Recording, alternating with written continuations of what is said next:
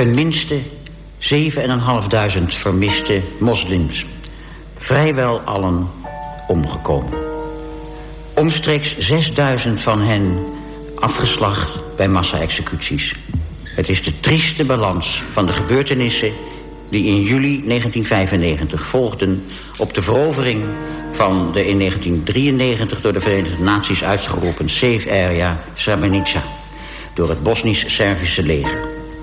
Ten tijde van de val van Srebrenica waren daar in het kader van de VN-vredesmacht UNPROFOR Nederlandse troepen, Dutchbed, gelegerd.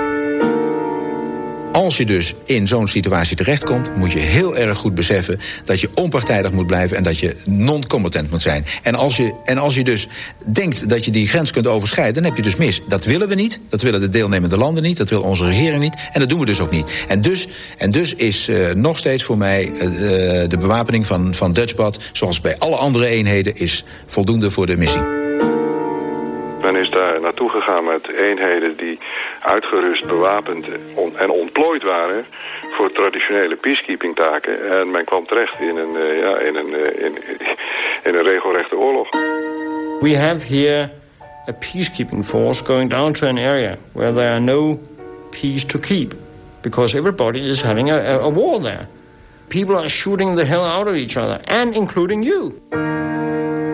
De Zweden en de Denen hebben toen gezegd van ja, het is een, dat is een spannend verhaal dat we licht bewapend erin moeten. Maar ja, dat willen wij niet. Wij willen in ieder geval zorgen dat we die tanks bij ons hebben. En dat als er wat gebeurt, dat we onszelf behoorlijk kunnen verdedigen. Je kan alleen maar constateren dat uh, in dit geval de Zweden en de Denen uh, vooruitziende blik hebben gehad.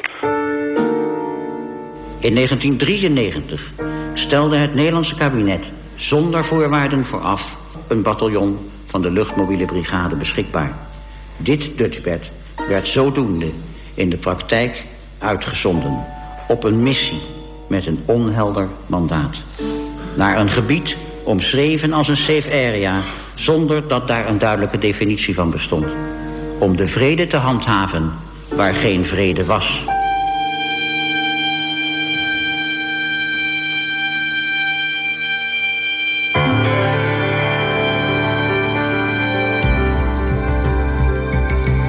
Een ondoordachte en nagenoeg onuitvoerbare vredesmissie. Zo karakteriseerde NIOD-directeur Blom deze week... de uitzending van Dutchbed naar Bosnië. Hij legde daarmee een zware verantwoordelijkheid... voor het debakel van Srebrenica...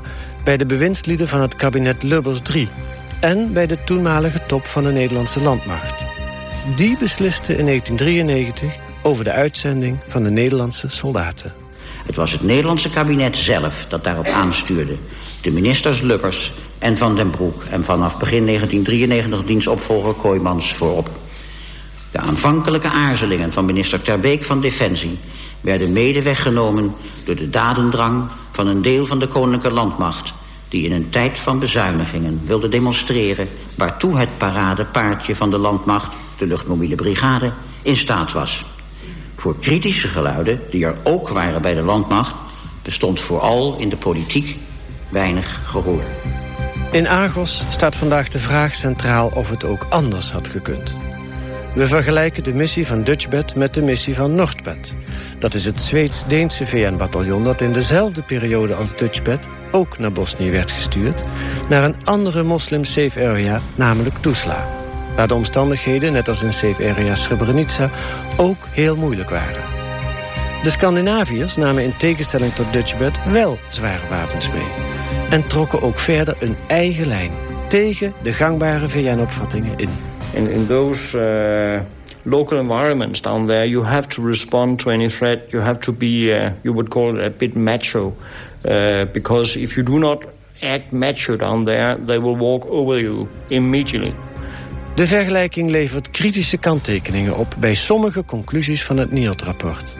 En we stuiten op een omstreden bevel van de Nederlandse generaal Van Baal. And that was a uh, Dutch general who made a deal with the Bosnian Serbs. He was chief of staff from the Bosnian-Herzegovina command, Van Baal. And that is the only time we have refused to obey an order.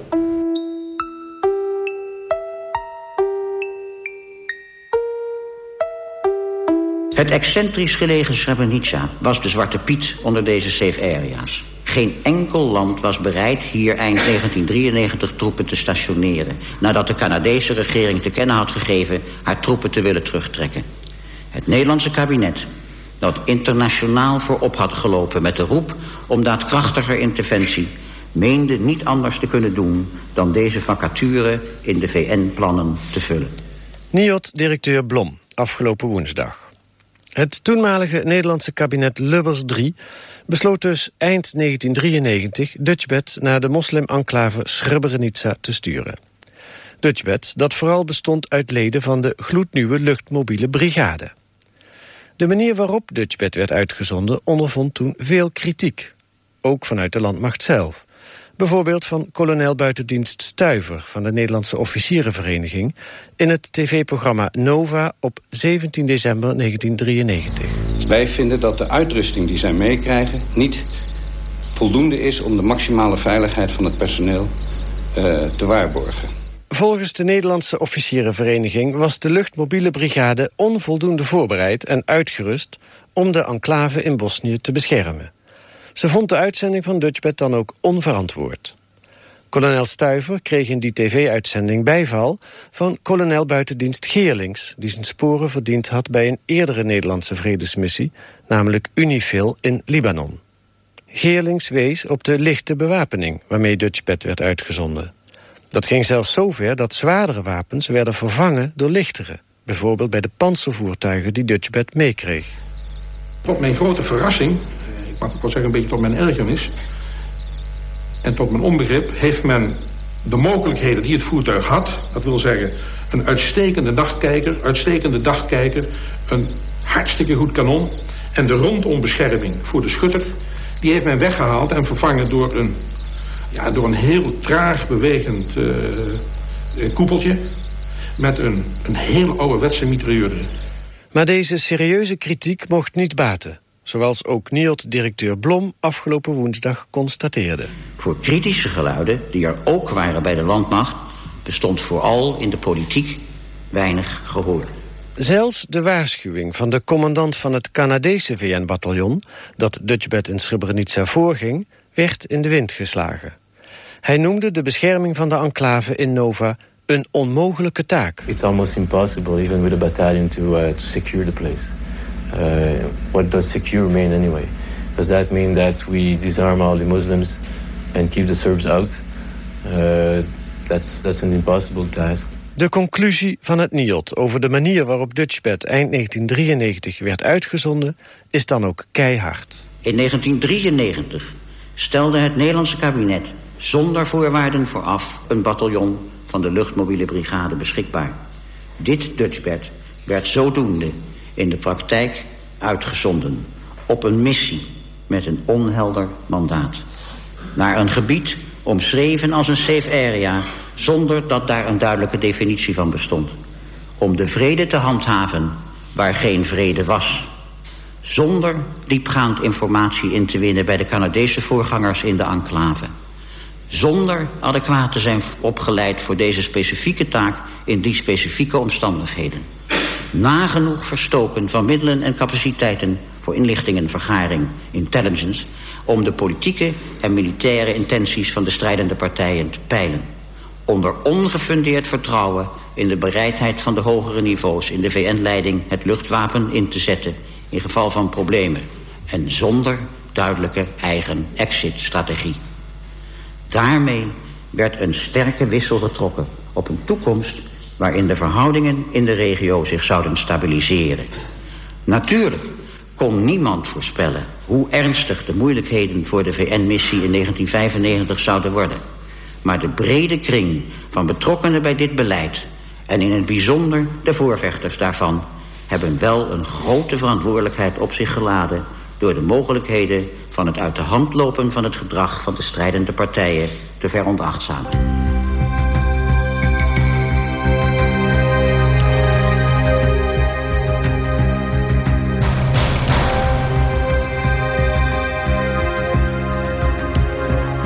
We thought that if we should make a contribution, it might be a more robust one, uh, which actually could help um, support the Swedes if they got into difficulties. So um, uh, we pointed that we would um, send a tank uh, squadron. This means 10 tanks. We dachten dat als we een bijdrage zouden moeten leveren... het een meer robuuste bijdrage zou moeten zijn... die de Zweden kon helpen als die in moeilijkheden zouden raken. Dus maakten we duidelijk dat we een tanksquadron zouden sturen... bestaande uit 10 tanks. We zijn aanbeland in Denemarken, in het centrum van Kopenhagen. Daar spreken we met Hans Hekkerup. De sociaaldemocraat Hekkerup was acht jaar lang, van 1993 tot 2000... minister van Defensie van Denemarken. Het afgelopen jaar was hij de speciale vertegenwoordiger... van de secretaris-generaal van de NAVO in Kosovo. Hekkerup nam eind 1993 de beslissing om met het Zweeds-Deense bataljon Nordbad... tien moderne Leopard-tanks van het Deense leger mee te sturen naar Tuzla. Om, als het nodig mocht zijn, ook robuuster te kunnen optreden. Bij de Verenigde Naties stuitte dat op veel weerstand. Ook op die van de toenmalige UNPROFOR-commandante Franse generaal Kot. Maar uiteindelijk wist Hekkerup het meesturen van de tanks er toch door te krijgen. Doordat hij ook Kofi Annan meekreeg. Annan was toen undersecretary-general van de Verenigde Naties... en hoofd van het Department of Peacekeeping Operations... op het VN-hoofdkwartier in New York. The UNPROFOR commander was not very happy about this decision, uh, General Koch, but in the end he accepted it. But Kofi Annan was very helpful. He was then Undersecretary-General for Peacekeeping Operations. Die stap om tanks mee te nemen, dat was uh, gezien de manier waarop de VN-troepen toen opereerden in Bosnië... Uh, speciaal ten opzichte van wat andere landen deden. Well, these were the first and only UN tanks ever uh, under direct UN command. And uh, they were painted white, as you know, mm -hmm. to demonstrate that. But it was something new. It had never been tried before, and it was controversial at the time. But nevertheless, the UN had accepted it. Mm. Dit waren de eerste en enige VN-tanks die ooit onder direct VN-commando hebben gestaan. Ze waren daarom ook wit geschilderd om dat te demonstreren. Het was nieuw, nooit eerder geprobeerd en controversieel... maar toch werd het geaccepteerd door de VN. Controversial? To, to whom? Well, the, of course there is a discussion how, how do your best do peacekeeping. Mm -hmm. And the concept was um, being changed during that period. Uh, but we certainly were very early. Nou, natuurlijk was er een discussie over de manier waarop je het best aan peacekeeping kon doen. En gedurende die periode begon dat concept langzaam te verschuiven. Maar we waren zeker aan de vroege kant. U had dus toen al de overtuiging, al in 1993, dat het noodzakelijk was... om nou, als je daar een goede opdracht wilde uitvoeren... dat je daarvoor uh, robuuster moest kunnen optreden, dus bijvoorbeeld met tanks. Yes, our philosophy was that if there was a situation where you actually would have to defend yourself, it was good to have the tanks. Mm. But also the passive defense, the fact that they were better armored, made people much more safe when they were patrolling in the Tuzla area. Ja, onze filosofie was, als er een situatie ontstaat waarbij je jezelf zou moeten verdedigen, dan is het goed om tanks te hebben. En het feit dat ze beter bewapend waren... maakte ook dat onze mensen zich veiliger voelden... als ze patrouilleerden in het gebied rond Tuzla. En denkt u ook dat het uh, een, een, duidelijk signaal was... naar de, de oorlogsvoerende partijen uh, in Bosnië? Yes, I think uh, there was more respect for the UN troops after that. Up to that point, I mean, their respect for UN generally was very low. Mm. all the time they had seen us back off Um, and so this was a lesson in a sense. Ja, ik denk dat er daarna meer respect was voor de VN-troepen. Tot op dat moment was er maar weinig respect voor de VN in het algemeen. Ze hadden ons voorheen steeds zien terugdeinzen, dus dit was in zekere zin een goede les. De Deense oud-minister van Defensie Hekkerup doelt hier op het feit dat Nordbad in Bosnië ook daadwerkelijk heeft opgetreden met de tanks. Op 29 april 1994 raakten de Scandinaviërs in de buurt van Tuzla... in een hevig gevecht met de Bosnisch-Servische troepen... nadat een observatiepost van Noordbad was aangevallen. De Deense kolonel Lars Muller, die toen commandant van het bataljon was... vertelde daar al over in onze uitzending van vorige week. What happened was one of our observation posts was shelled heavily that night. And uh, we executed a kind of relief plan with our tanks, which we have done several times before. Een van onze observatieposten werd s'avonds laat hevig onder vuur genomen... en wij voerden een plan uit om met onze tanks steun te verlenen. Een plan dat we al verschillende keren hadden geoefend. We wisten dat het de Bosnische Serviërs waren die op ons schoten. Dat was al vaker gebeurd. Maar de keren daarvoor hielden ze er steeds mee op... als we met onze tanks naar buiten kwamen. Dit gebeurde nu helaas niet. We werden echt met zwaar geschut bestookt.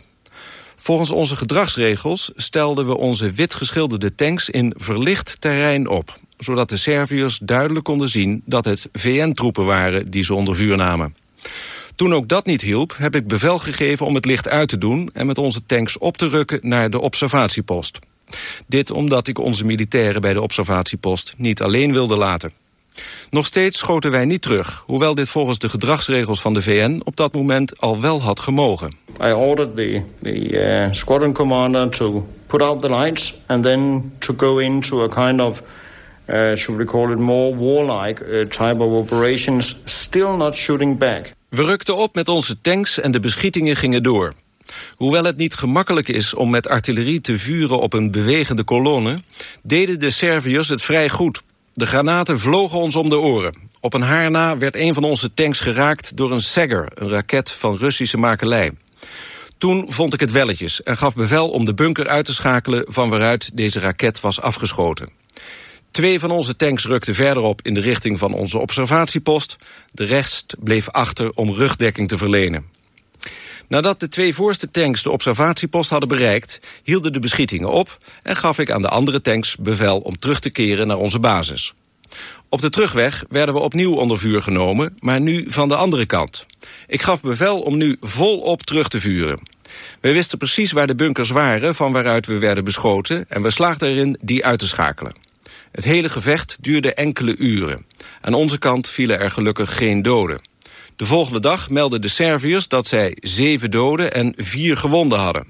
Maar later heb ik begrepen dat ze in werkelijkheid 150 doden hadden te betreuren. Omdat we ook een munitieopslag hadden geraakt.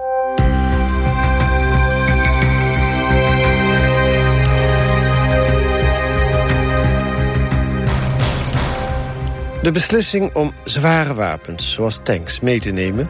was ook een signaal dat de situatie in Bosnië als zeer ernstig werd opgevat. En ook dat je daar serieuze risico's liep, vertelt oud-minister Hekkerup. We took a risk, you might also say, in bringing them in. Because for the Serbs it was seen, was seen as a red flag.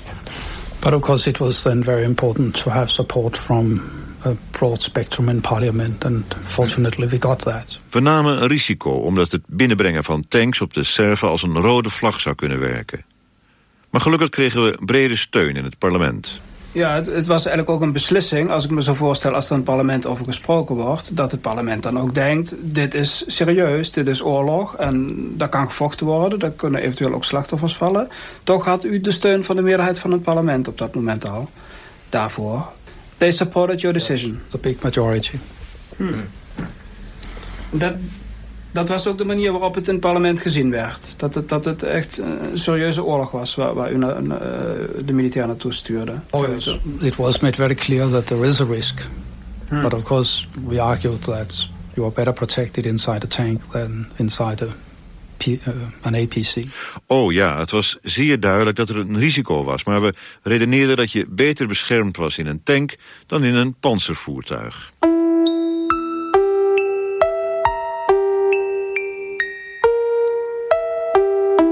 Terwijl het Scandinavische VN-bataljon, gesteund door het Deense parlement... in Bosnië met zijn tanks ontzag afdwong... was Dutchbed in Srebrenica overgeleverd aan de Servische willekeur. In december 1994 bijvoorbeeld hielden de Bosnische Serviërs een konvooi van 20 Nederlanders vast.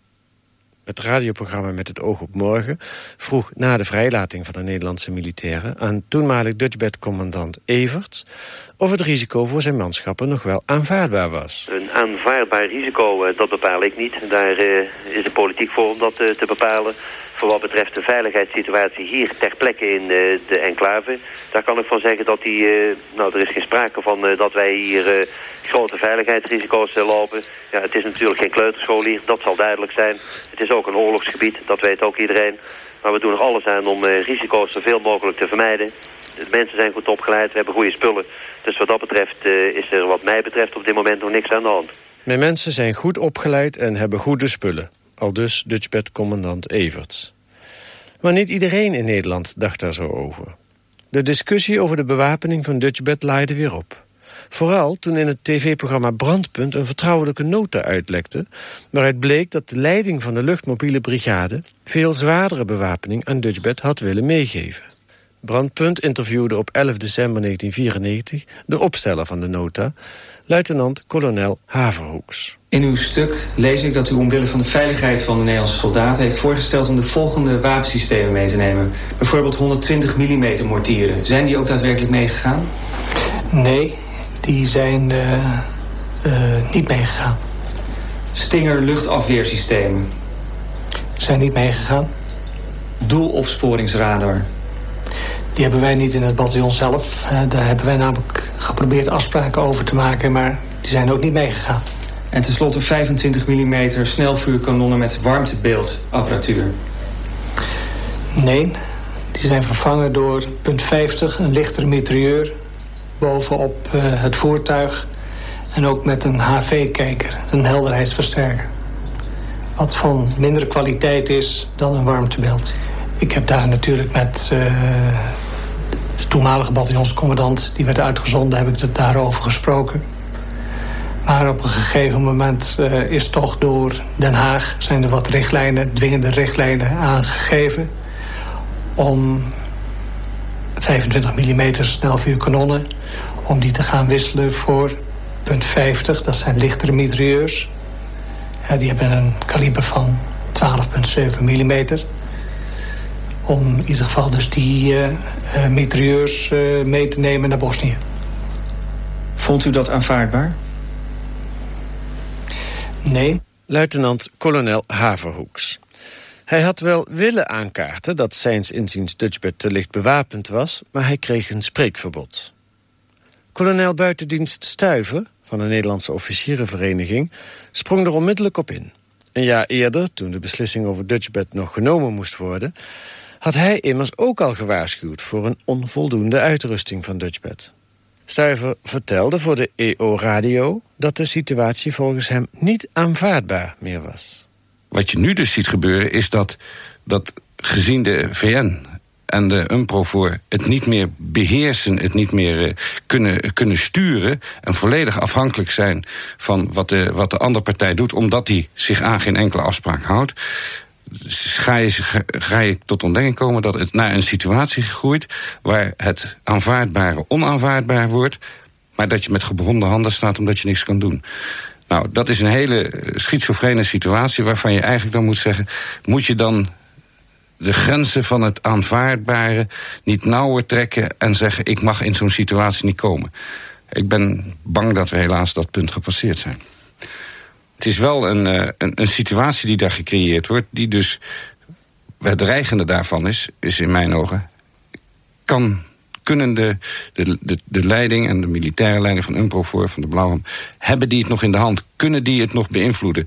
Uh, in mijn ogen zijn we, uh, rolt die trein voort... en het zal niet lang meer duren of, of we kunnen het inderdaad niet meer. Dat, het is bijna niet meer beïnvloedbaar. Ze doen exact wat ze willen. En dat bleek een half jaar later een visie met een voorspellende waarde. Maar toen, in december 1994, wilde toenmalig minister van Defensie Voorhoeven er niets van weten. Hij reageerde in hetzelfde radioprogramma. Die bewapening is niet onvoldoende. Um, de bewapening is uh, conform de eisen die het ministerie van Defensie heeft uh, opgesteld toen uh, de uitzending geschiedde. En conform de eisen en verlangens van de Verenigde Naties. Men moet in de gaten houden dat het bij de rol van de Nederlandse militairen in Bosnië niet gaat om het zijn van oorlogspartij, maar om het beveiligen van humanitaire hulp. Uh, dat uh, stelt andere eisen aan uh, het materieel en de bewapening. Het is ook niet de bedoeling dat de luchtmobiele brigade of andere militairen in Bosnië zich als oorlogvoerende partij gaan opstellen.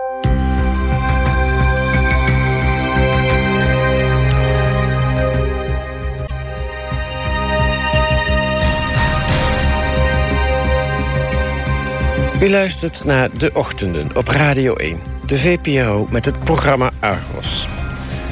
Naar aanleiding van de hoofdconclusie van het NIOD-onderzoek... dat Dutchbed op een ondoordachte en nagenoeg onuitvoerbare vredesmissie naar Srebrenica is gestuurd... stellen wij vandaag de vraag of het ook anders had gekund. We vergelijken daarvoor de missie van Dutchbed met de missie van Noordbed. Dat is het Zweeds-Deense VN-bataljon dat in dezelfde periode als Dutchbed... maar naar een andere moslim-safe area werd gestuurd, namelijk Tuzla.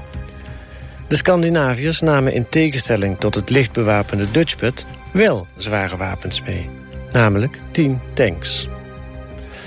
U hoorde net de Nederlandse minister Voorhoeven van Defensie... in december 1994 verklaren dat de bewapening van Dutchbed voor zo'n missie voldoende was. Deze opvatting van Voorhoeven staat haaks op de opstelling van de Scandinaviërs in Bosnië. Zo vertelt de Deense kolonel Lars Muller, die in 1994 de commandant was van Noordbad.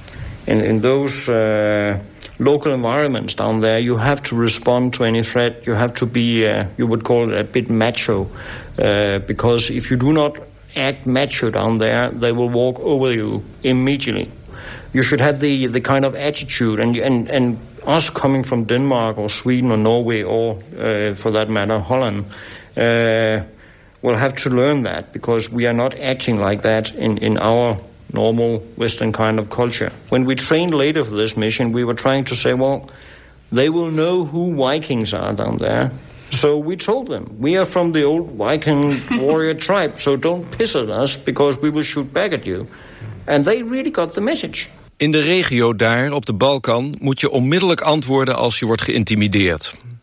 Wij moeten leren om ons daar anders te gedragen dan in onze westerse cultuur. Een beetje macho. Anders lopen ze over je heen.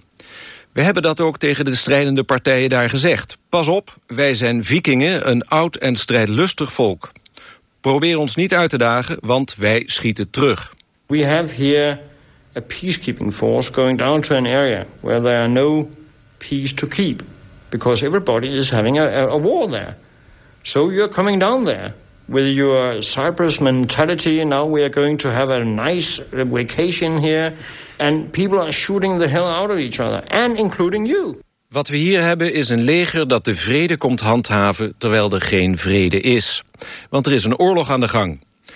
Dan kom je daar met een idee van... we gaan hier eens lekker vakantie vieren... maar ze schieten elkaar daar overhoop. En ze schieten ook nog eens op jou.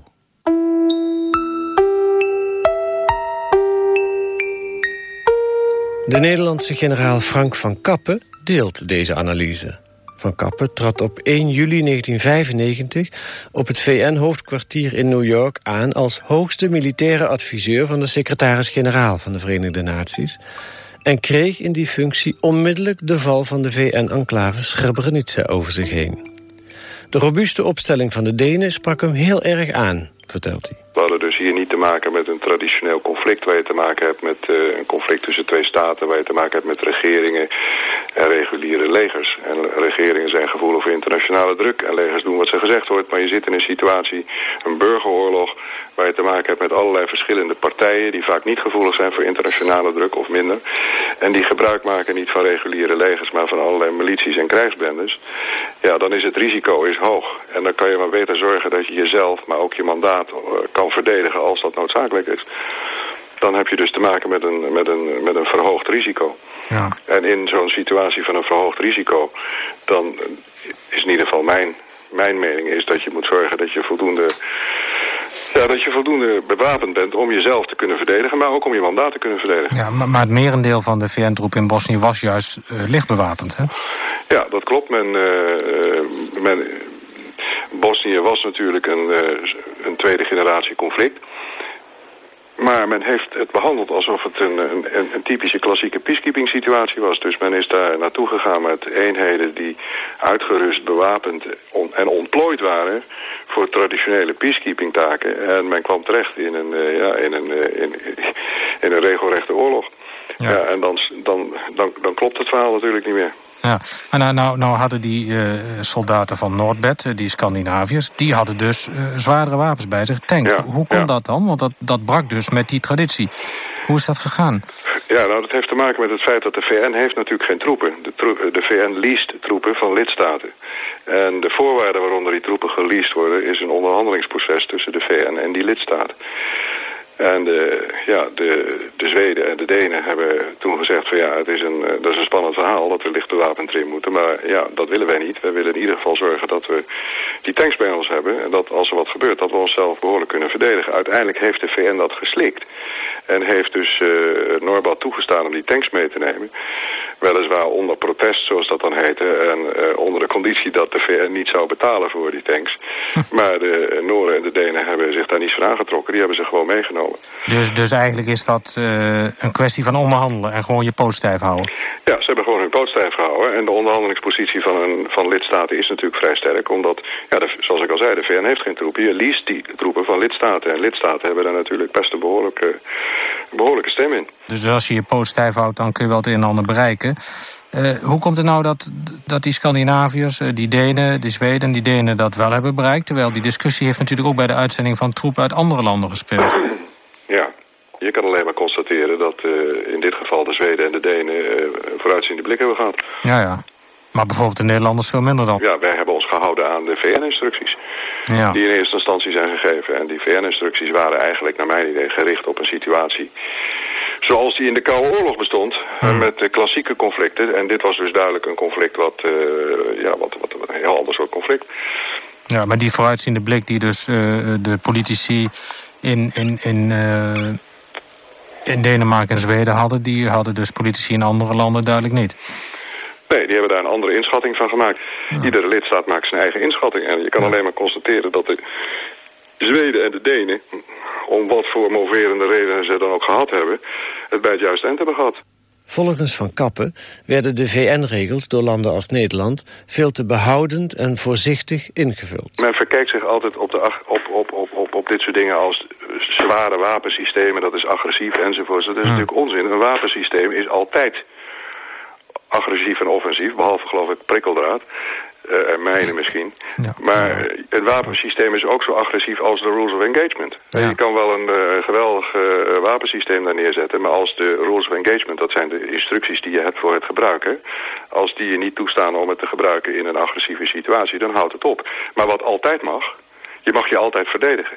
Ja. Dus onder de rule van self-defense, zelfverdediging, verdediging van jezelf en, en je mandaat, mag je altijd uh, alle wapens gebruiken die tot je beschikking staan. En dat is wat de Denen en de Zweden in hun achterhoofd hebben gehad. Die hebben gezegd, we nemen gewoon die tanks mee. Als we ze niet, we hopen dat we ze niet hoeven te gebruiken. Maar als we aangevallen worden, dan zullen we ze gebruiken. Dat hebben ze ook gedaan. De Deense oud-minister van Defensie, Hekkerup, vertelt dat hij in 1994... toen Noordbad zijn tanks gebruikte tegen de Bosnische Serviërs... van alle kanten reacties kreeg. We enjoyed very much uh, when this shootout had been the headline in, in the Washington Post. Ja. When the mouse ate the cat. We waren erg blij toen het schietincident de opening was van de Washington Post. Alsof de muis de kat had opgevreten. And you also got I guess after that incident on April 29, reactions from, from your colleague ministers or from, from people within the UN? Or oh yes. What were the reactions? Wat, wat waren de reacties die u kreeg na dat, dat schietincident op 29 They were very supportive um, and congratulated us and hmm, certainly some of them underlined this was the right thing to do. We werden gesteund, we werden gefeliciteerd. Dit was het beste wat je kon doen. In Nederland werd er heel bewust voor gekozen om de, om de Nederlandse troepen die naar Bosnië gingen heel licht te bewapenen. I mean, that was the traditional UN approach. And I think already Croatia and certainly Bosnia showed that this did not work mm -hmm. in these areas. Um, mm -hmm. But it was also, we judged that Tuzla was very difficult in the sense that mm. if the whole thing was breaking down, it, was, it would be difficult to get the Swedish battalion out. Dat was de traditionele VN-aanpak.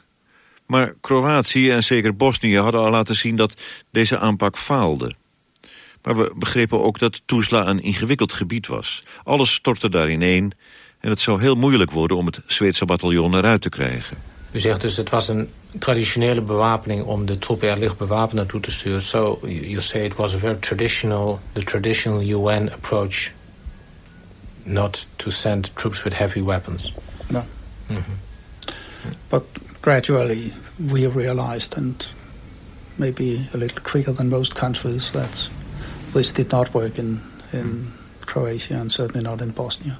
Langzamerhand realiseerden we ons, misschien iets sneller dan andere landen... dat dit niet werkte in Kroatië. En zeker niet in Bosnië. So it was necessary to, to, to send heavy weapons. Yes.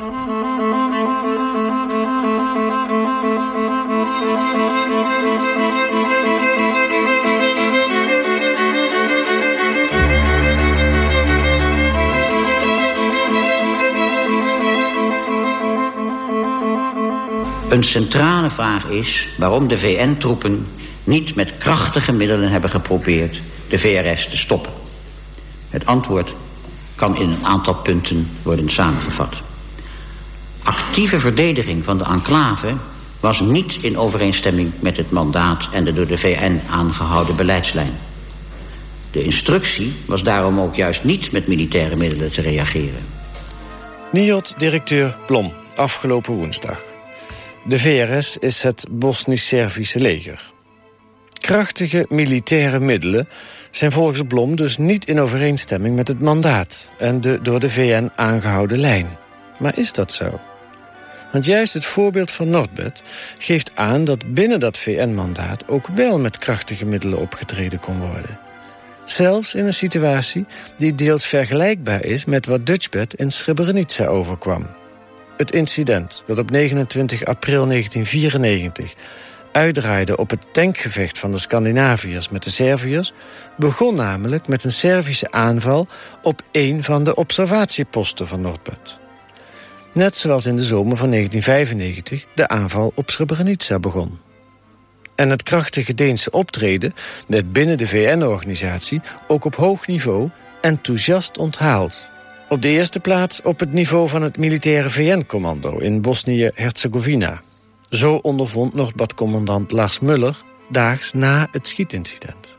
In the morning, I know that there, uh, during the briefing in the uh, headquarters in Kislyak, the briefing of the Bosnian-Herzegovina command, uh, there was uh, totally silence when, when it was announced that the Danish tanks had shot back 72 uh, uh, shells and destroyed uh, some Serbian bunkers and whatever. And then there was actually a riot of applause. And it took at least three minutes to get, the, uh, to get order. In, in, in de ochtend, tijdens de dagelijkse briefing op het VN-hoofdkwartier van het commando... viel er een totale stilte toen werd gemeld dat de Deense tanks 72 granaten hadden afgevuurd... en diverse Servische bunkers hadden vernietigd.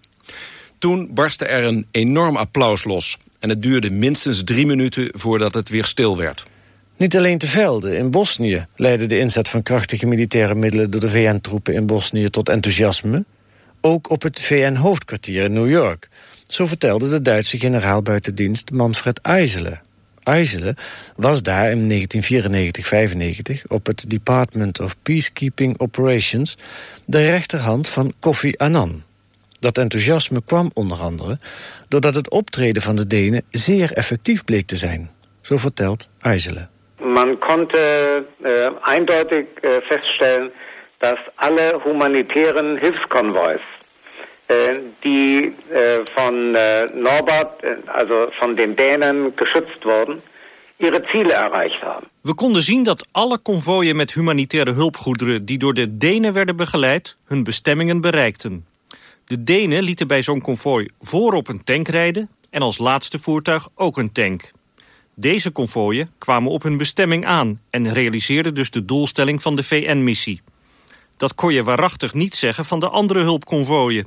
Die werden meestal onderweg tegengehouden. En dan moest een belangrijk deel van de hulpgoederen worden afgestaan aan de Bosnische Serviërs.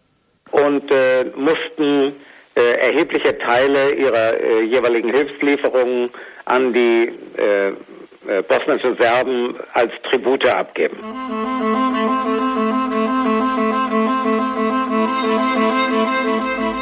Bij de vraag naar de effectiviteit van een eventueel militair verzet van UNPROFOR... kan een, zij het speculatieve, kanttekening worden gemaakt. In de gegeven omstandigheden ging het niet alleen om de strikt militaire krachtsverhouding. Op politiek, psychologisch niveau was niet ondenkbaar dat de VRS, Mladic, toch zou zijn teruggeschrokken voor een gevecht... waarin aan Oemproforkant slachtoffers hadden kunnen vallen. Nielt directeur Blom, afgelopen woensdag. Blom maakt hier een merkwaardige wending in zijn conclusies. Eerst betoogt hij dat krachtig weerstand bieden niet binnen de VN-beleidslijn paste en daarom voor Dutchbed onmogelijk was. Maar nu zet hij daarvoor de deur toch weer open en hij gaat zelfs nog verder.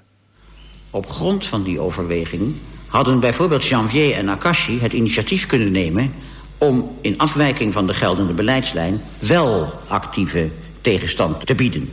Dat gebeurde niet. Ook de leiding van Dutchbed besloot niet om eigenmachtig van de instructies af te wijken... en toch tot actieve tegenstand over te gaan. Nieuw-directeur Blom wijst hier op de eigen verantwoordelijkheid van Dutchbed. De verantwoordelijkheid om desnoods eigenmachtig te kiezen voor krachtig optreden... en zelfs tegen de instructies van de VN in te gaan. Dat tegen die instructies ingaan mogelijk was... en in de praktijk ook gebeurde dat bewijzen de ervaringen van Noordbed.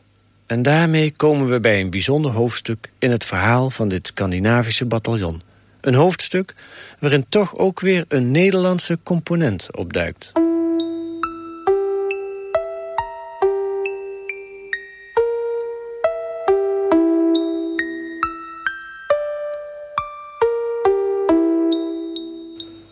Noordbad-commandant Lars Muller vertelt hoe hij twee maanden nadat hij eind april 1994 zo succesvol had opgetreden met zijn tanks tegen de Bosnisch-Servische troepen, op 28 juni 1994 een fax kreeg met een bevel van de chefstaf van de VN-troepen in Bosnië. That was uh, Dutch general who made a deal with the Bosnian Serbs. He was chief of staff from the Bosnian Herzegovina command, Van Baal or something. Van Baal. Yeah. And I think he made a good deal with the Bosnian Serbs that we were not allowed in the northern part of Bosnia to move the tanks without asking them. And that is the only time we have refused to obey an order. Dat was een Nederlandse generaal. Hij was chefstaf van het VN-commando in Bosnië-Herzegovina. Van Baal heette hij.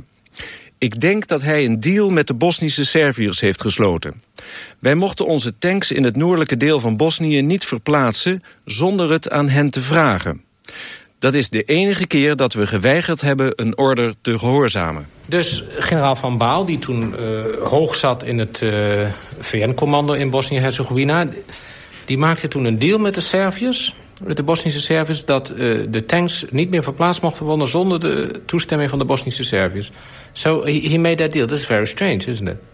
Yeah, absolutely. But we didn't obey that order. En u uh, weigerde dus dat bevel op te volgen. You didn't obey, and then? Uh, we were actually sending back that we were not going to obey that order because if we were not able to move our tanks freely, we had freedom of movement, at least on the paper, in that area, we would immediately lose any respect from the uh, from the Bosnians, where we were inside there, and and we would be a matter of a laughing uh, object from from the Bosnian Serbs. We hebben laten weten dat we het bevel niet konden uitvoeren. Want als we onze tanks niet vrijuit konden verplaatsen... dan zouden we alle respect van de moslims onmiddellijk verliezen... en zouden we gewoon uitgelachen worden door de Bosnische Serviërs. Wij beschikken over een vertrouwelijke fax, United Nations Restricted... gedateerd 28 juni 1994. Afkomstig van Headquarters Bosnia-Herzegovina Command in Sarajevo. Ondertekend door brigadegeneraal Van Baal. Van Baal was toen chefstaf van de VN-troepen in Bosnië. Nu is hij bevelhebber van de landstrijdkrachten... de hoogste baas van de Nederlandse landmacht. Hij deelt in de fax, gericht aan de VN-commandanten in Bosnië... het volgende mee. Om elk misverstand te vermijden en te garanderen dat VN-troepen onpartijdig blijven... en niet aan gevechten gaan deelnemen... zijn we verplicht onze bewegingen vooraf aan alle partijen te melden. Bovendien moeten we erg voorzichtig zijn bij het gebruik van geweld. Daarom adviseer ik de commandant van de sector Noordoost dringend... om hiervoor geen tanks te gebruiken.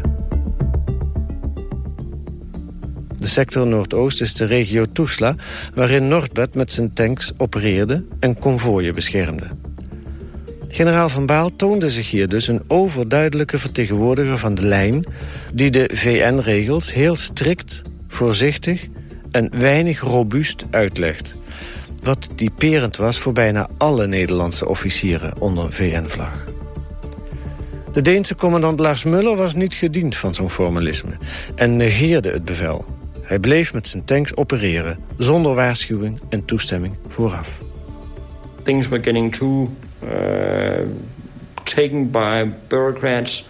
And, and uh, when you were sending orders out like that, then you hadn't understood anything was, was happening in, in our area. De zaken kwamen veel te veel in handen van bureaucraten. Als je zulke orders gaf, dan had je niks begrepen van wat er daar aan de hand was. Weet u welke functie uh, generaal Van Baal op dit moment heeft? No. No. He's commander, com commander of the, of the army, huh? on, on, the moment. Yeah. yeah. that's interesting then, isn't it? Mm. But it still will not make me uh, change my mind on this... because ah. we still thought that this was a very strange thing to send out to us. Dat is interessant, maar het verandert niks aan mijn mening. Ik blijf denken dat het heel vreemd was om ons zo'n bevel te geven.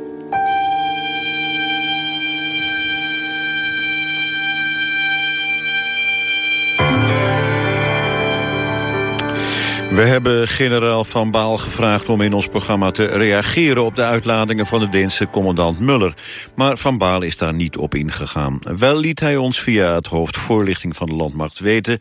dat het een verschil van interpretatie betreft. Instemming van alle partijen is nodig vanwege de neutrale, onpartijdige opstelling van VN-troepen. Om paniek te voorkomen moet je zoiets bekendstellen aan de strijdende partijen. Overigens laat Van Baal erop wijzen dat het bevel in 1994 werd gegeven op verzoek van de toenmalige hoogste militaire VN-baas in Bosnië-Herzegovina, de Britse generaal Rose.